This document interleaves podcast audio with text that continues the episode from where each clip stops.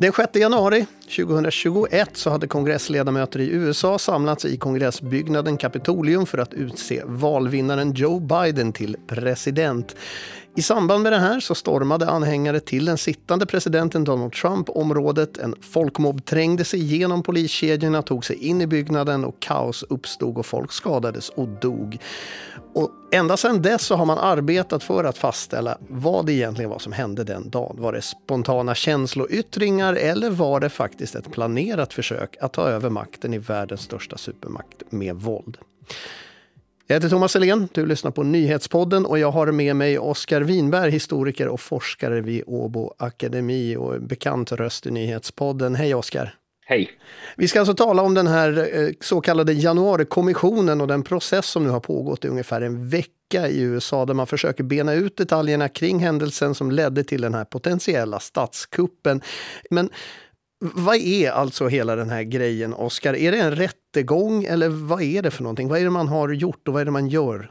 Det är en bra fråga och det ibland kanske har blivit lite otydligt i, i, diskussionen kring det här. Det här handlar alltså inte om en, en rättegång utan representanthuset har utsett en sån här kommission eh, som, vars uppgift är att utreda vad som har hänt och sen komma med, med rekommendationer om, om vad för åtgärder man kan ta eh, för att då undvika dylika eh, incidenter och, och, också då utreda vem som är ansvarig och, och, och, vad som kan hända som följd av det. Så det här är inte en rättegång, det kommer inte att, att finnas någon skyldig i slutskede så här juridiskt. Eh, däremot kan kommissionen i, i sin slutrapport rekommendera att justitieministeriet skulle väcka åtal kring den här frågan. Så, så det här är inte en rättegång, men det är en, en juridisk process och, och, det kan komma en, en juridisk rekommendation efter det. det. Det här är ett utredningsutskott som har liksom förhört över tusen vittnen har jag förstått och tagit del av alltså hundratusentals dokument och texter och e- e-postmeddelanden. Men nu har det också visats på tv, eh, vilket gör att man har kunnat ta del av det här på ett helt annat sätt. Vad skulle du säga är, om man får tala om höjdpunkter när det pratas om en statskupp, men vad skulle höjdpunkterna ha varit hittills skulle du säga? Det är ju så att, att den här processen har varit väldigt lång och utdragen och, och man har gediget arbetat med att, med att få fram då, eh, vad exakt som har hänt och, och som du säger har man eh, talat med, med otaliga eh, vittnen och, och, andra som var involverade i synnerhet då inom Trump-administrationen för att, att utreda vad exakt förhållande mellan, mellan Trumps vita hus och det här eh, personerna som, som gick i upplopp mot den, den demokratiska processen, vilket förhållande där var. Mm. Um, och, och, när det gäller höjdpunkterna nu i de här televiserade frågestunderna och, och, och, rapporterna som de, de berättar vad de har kommit fram till, så skulle jag säga att, att de har hittills lyckats etablera ganska bra ett, ett narrativ om vad som har hänt, för när en process tar över ett år och det kommer läckor med jämna mellanrum och, och det kommer fram eh, små bitar av, av detaljer, är det svårt att hänga med i den här berättelsen. Och vad de har gjort nu är, är då klargjort eh, med hjälp av vittnesmål från personer som stod Trump nära, som Trump hade utnämnt, som Trump jobbade med, eh, har man fastställt då att, att Trump blev informerad om att det inte fanns något valfusk. Det här är ju den här stora legenden, den stora lögnen eh, som lever kvar bland republikanerna, det vill säga att det skulle ha funnits omfattande valfusk i presidentvalet 2020. Och, och nu vet vi då inte endast det att det inte fanns valfusk, utan vi vet att republikanerna i högsta ledningen i Vita huset, eh, i justitieministeriet, var medvetna om att det inte fanns någon eh, skäl att misstänka valfusk och att de informerade kampanjen och de informerade Trump om det. Um, och, och sen då den andra, kopplat till det här, den, den andra frågan är att, att Trump medvetet eh, förde en kampanj kring den här lögnen, bland annat för att samla in pengar och samla in en enorm mängd pengar, alltså vi talar om mer än en kvarts miljard dollar på det här budskapet om att det har skett valfusk som han visste att var falskt. Än så länge handlar det ju då om så att säga, själva valsystemet och vad som hänt däromkring. Men jag har också uppfattningen om att det här också kretsar kring huruvida det här liksom upploppet som sen skedde där vid Kapitolium, huruvida det var ett resultat av någonting planerat. Det vill säga att det här är, mm. är någon form av statskupp också. Vad, vad har man sagt där än så länge? Där har man i synnerhet då, uh, utrett det här förhållandet mellan Trumps kampanj, Trumps vita hus och de här olika organiserade grupperingarna inom den här stora mängden människor som, som stormar Kapitolium. Uh, I synnerhet extrema organisationer som Oath Keepers, Proud Boys. Eh, och, och, det är alldeles uppenbart, och det såg man för övrigt om, om man följde med redan den 6 januari, att, att det här var eh, medvetet. Det var någonting som, som vissa deltagare hade t-skjortor tryckta där det stod 6 januari och att nu, nu ska vi ta tillbaka demokratin och, och, och så vidare. Eh, det här var inte spontant. Det fanns personer i den här gruppmängden som var beväpnade, kraftigt beväpnade, eh, hade pepparspray, hade sådana provisoriska eh, handfängsel med sig. Det var alldeles uppenbart att, att det här var medvetet, vad de såg framför sig. Och, och, och det som vi har fått fram som, som kanske är, i någon mån chockerande är att republikanska medlemmar i kongressen, i representanthuset, hade visat runt äh, gäster i Kapitoliumbyggnaden och, och de här gästerna hade tagit bilder bland annat av, av säkerhetsstationer, av trappor, olika gångar, sånt som inte vanligtvis brukar locka turister och, och sen hade då samma personer följande dag deltagit i, i det här upploppet och, och, och det andra då att vi vet att republikanska representanthusmedlemmar lär efter det som skedde ha bett om benådning av president Trump, vilket är en ganska klar signal att de själva insåg att de är illa ute, att de har ägnat sig åt, åt någonting som inte tål dagsljus. Så, så de här kopplingarna har blivit klart tydligare i samband med den här utredningen. Det här som du själv lite konstaterar att det här, liksom, det här har bubblat en del under ytan och USA är mer delat än det har varit på länge. Hur har nu då här de olika politiska partierna, egentligen de enda två som är relevanta i det här fallet, och Demokraterna och Republikanerna, hur har de här partierna sett på den här situationen, hela den här utfrågningen? Om vi börjar i den republikanska ändan då, eftersom det är lite de som är så att säga, på grillen just nu. Alldeles, och här tror jag nästan att vi måste gå tillbaka till det omedelbara Eh, dagarna efter 6 januari, eh, då flera republikaner kritiserade Trump öppet på ett sätt som man inte hade sett under hans tid i Vita huset. Och, och det kom ju en, en riksrättsprocess mot Donald Trump på grund av, av det här försök till, till att, att störa den demokratiska processen. Och, och då var det faktiskt ett sensationellt antal republikaner som röstade delvis för att väcka åtal i, i representanthuset och sen i senaten rösta flertal republikaner för att fälla Eh, Trump för det här. Det räckte dock inte till, till en, en majoritet eftersom det krävs en, en så kallad supermajoritet när det gäller riksrättsåtal. Men, men det var nämnvärt att det var flera republikaner som öppet tog avstånd.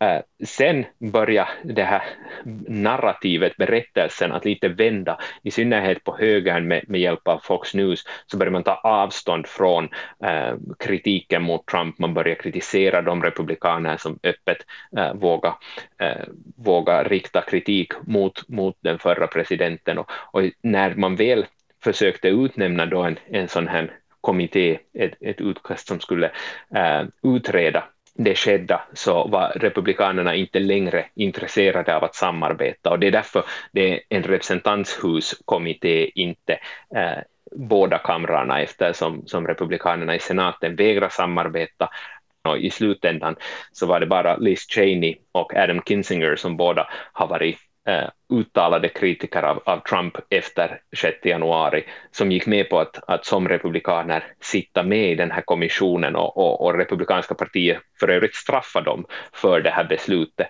Och nu hoppas man att därmed dra nytta i att det ska se ut som om det är partipolitiskt motiverat, hela kommissionens agerande. När man har liksom följt med det här då utifrån och inte suttit med kanske och lyssnat aktivt, så till exempel när man tittar på, på nätet vad som skrivs och forum, vad, hur det här diskuteras, så har jag i alla fall fått känslan av att en del av de här som blir förhörda på den republikanska sidan lite kastar varandra under bussen. Är det här att Republikanerna skulle liksom äta på varandra på grund av den här processen, är det mer ett önsketänkande tror du från Demokraternas håll? Eller, eller är det någonting som händer under den här processen? Alltså jag skulle säga som så att, att Republikanerna, och det här är inte ovanligt när man, när man har lämnat en, en administration som ska vi säga, inte är hemskt populär eller präglas av skandaler, eh, så vill man gärna positionera sig Eh, som den, den goda inom den administrationen. Vi såg det här också under, under Bush-administrationen, vi såg det under Nixon och, och Watergate, där man försöker framstå som, som att man själv var eh, den som nog förespråkade att man skulle följa lagen och, och agera rätt. Och, och, det här ser man då i, i hög grad just nu. Eh, det är ju så att, att många av de här har fortfarande karriär framför sig, antingen inom politiken eller inom um, till exempel media eller, eller den akademiska världen och, och, man vill gärna liksom positionera sig inför de här framtida uppdragen. Men någonting annat som, som det också signalerar och, och som vi såg under hela Trumps tid i Vita huset är det att det var väldigt mycket in interna konflikter och, och, det fanns en väldigt svag ledning, eh, vilket gjorde att, att olika röster och olika intressen fick tillgång till presidenten på ett sätt som man inte traditionellt har sett i amerikansk politik. Och det här då skapar för, för sedan konflikter som, som tas upp då i, i pressen eller tas upp i, i, i sådana här utredningar. Hur är det med Demokraterna då? Hur, hur ser de på den här situationen och utfrågningen?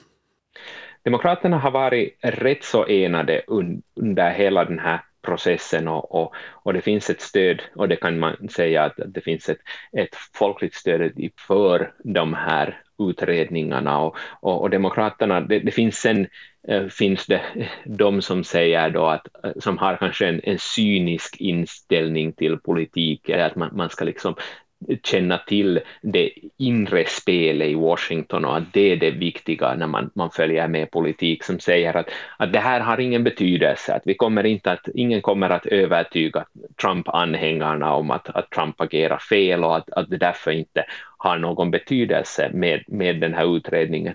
Men, men jag tycker att Demokraterna på ett ganska enat sätt har visat, inklusive med de här tv-sända delarna av, av kommissionens arbete, att man tar det här på allvar och att man faktiskt eh, känner en, en plikt att utreda vad som hände. Och, och vi bör ju betona också att när det gäller såväl demokrater som republikaner så finns här också personliga incentiv, alltså många av de här eh, centrala aktörerna kände sig personligen hotade under 6 januari. Eh, det var en traumatiserande upplevelse och det är ganska klart att det finns ett intresse att utreda hur någonting sådant kunde ske.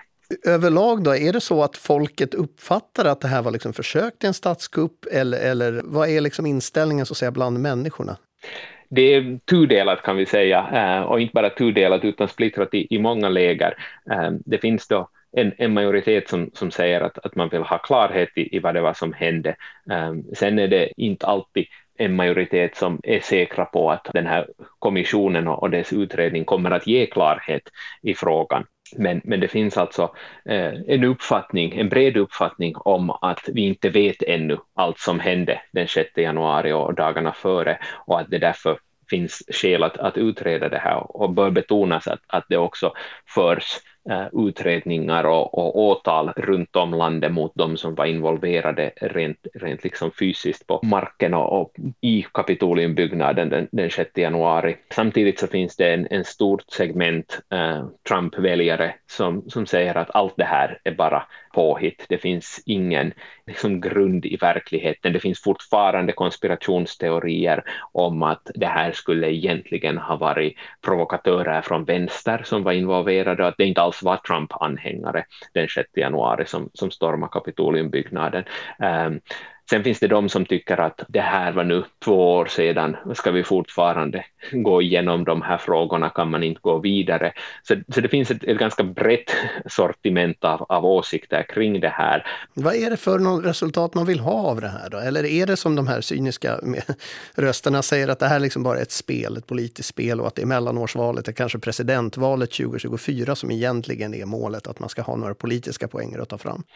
Jag skulle säga som så att, att det är klart att det finns alltid politik politiska incentiv, eh, både vad gäller republikanerna som försöker förringa hela utredningen och, och händelserna och när det gäller demokraterna. Det, det, är alldeles uppenbart, när vi talar om, om politiska aktörer så, så finns det politiska intressen som, som driver agerande.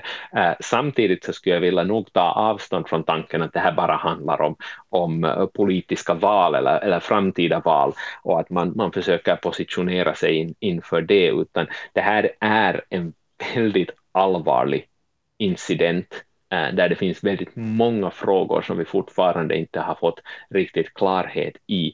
Det är alldeles klart att i en fungerande demokrati ska ett sådant här angrepp på demokratin och den demokratiska processen utredas.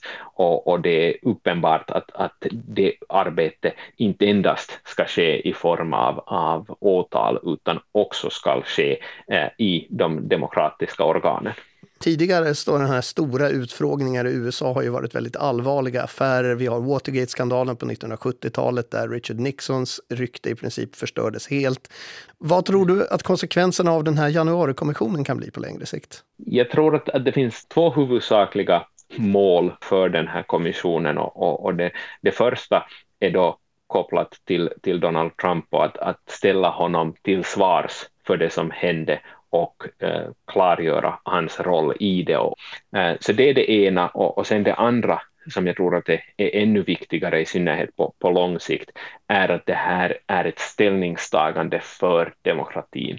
Alltså att utreda det här, precis som Watergate-skandalen, eh, precis som Iran-kontra i, i tiderna på 80-talet med, med Ronald Reagan, så är det ett sätt för folkvalda att ta ställning för demokratin, utreda hoten mot demokratin och därmed kunna visa att det här skall vara och skall förbli en fungerande demokrati. Så, så ur det perspektivet så finns det en, en sån här långsiktsmål med en, en utredning som den här.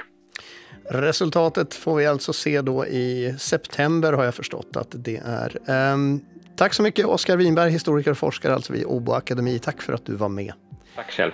Du har lyssnat på Nyhetspodden. Jonna Nupponen producerade, Max Saloma stod för tekniken och jag heter Thomas Silén. Fortsätt lyssna på oss.